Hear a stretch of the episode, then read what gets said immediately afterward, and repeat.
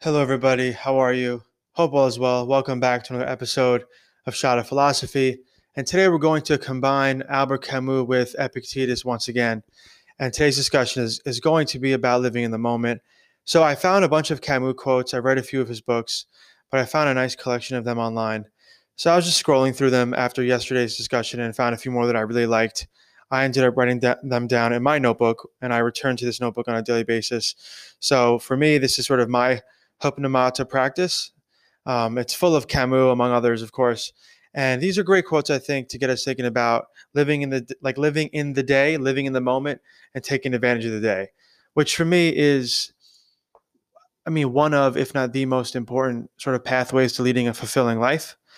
Um, not being anxious for the future, not regretting the past is one benefit or two benefits, let's say, of working to focus on living in the moment more, wor- working to focus on living in the day more. And what we'll get from both of these, I think, is not only an emphasis on living in the day, living in the moment, but also on taking action. Um, action obviously is only possible in the present, right? We're only capable of taking action in the now.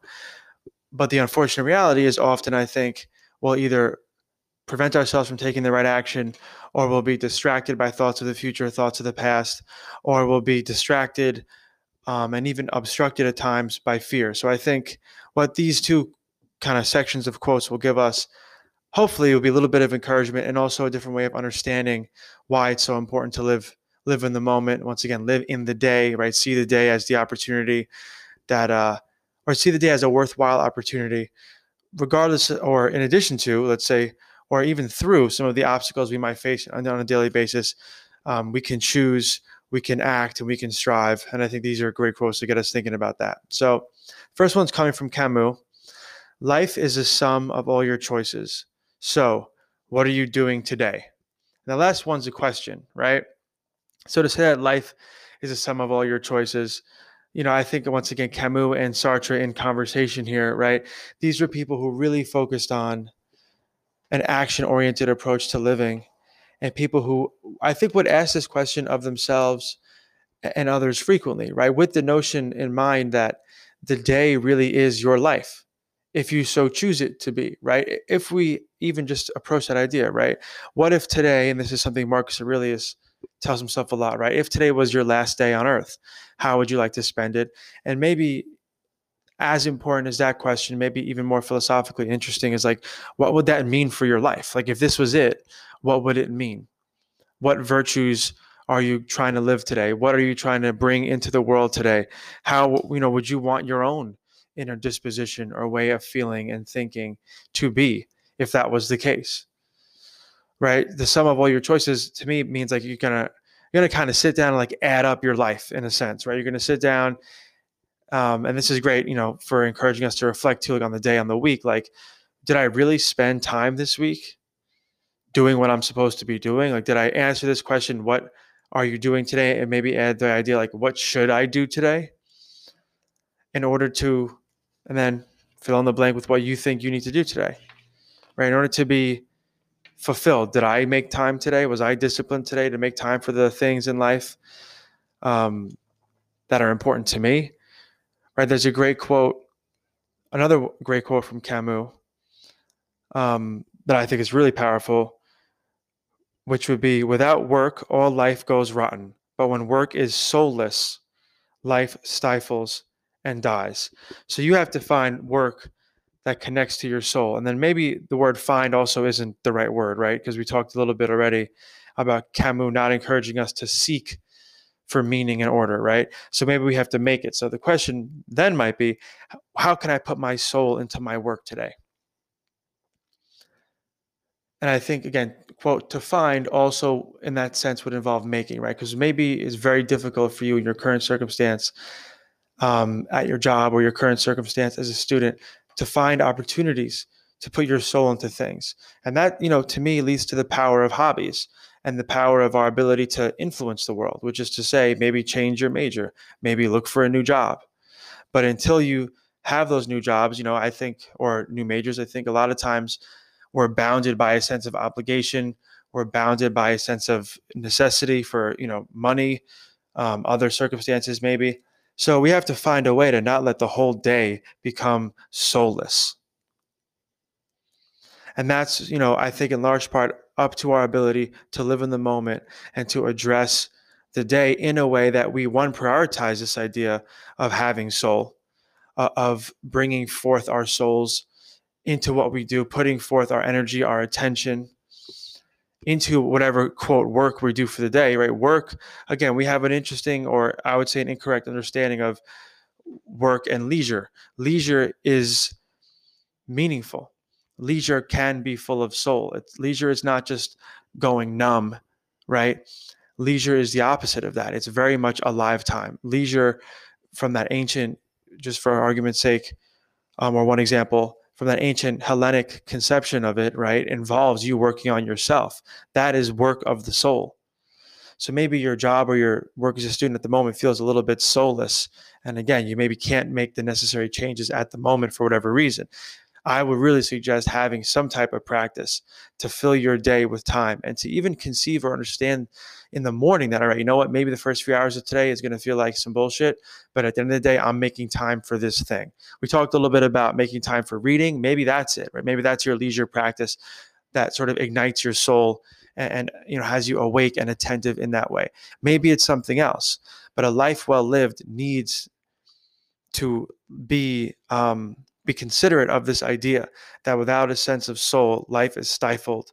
And we also need work. And again, I want to interpret work in a broad sense. Work doesn't mean what you do for money only, right? It's the work we do on ourselves during leisure.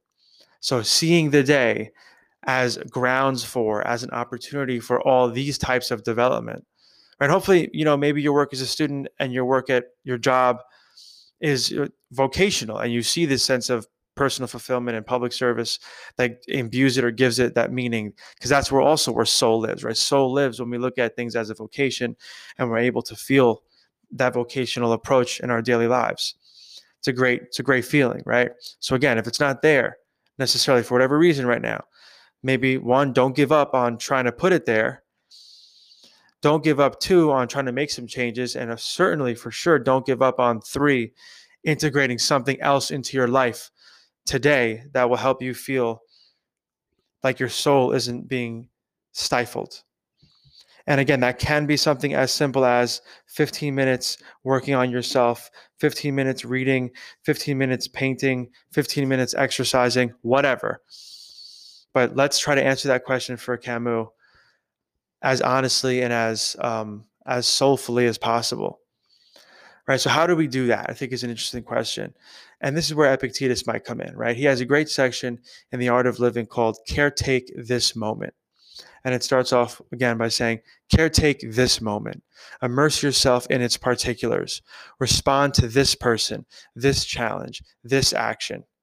Quit the evasions. Stop giving yourself needless trouble. It's time to really live, to fully inhabit the situation you happen to be in now, which of course would be today. You are not some disinterested bystander. Participate, exert yourself. And that's also where I think soul comes in, right?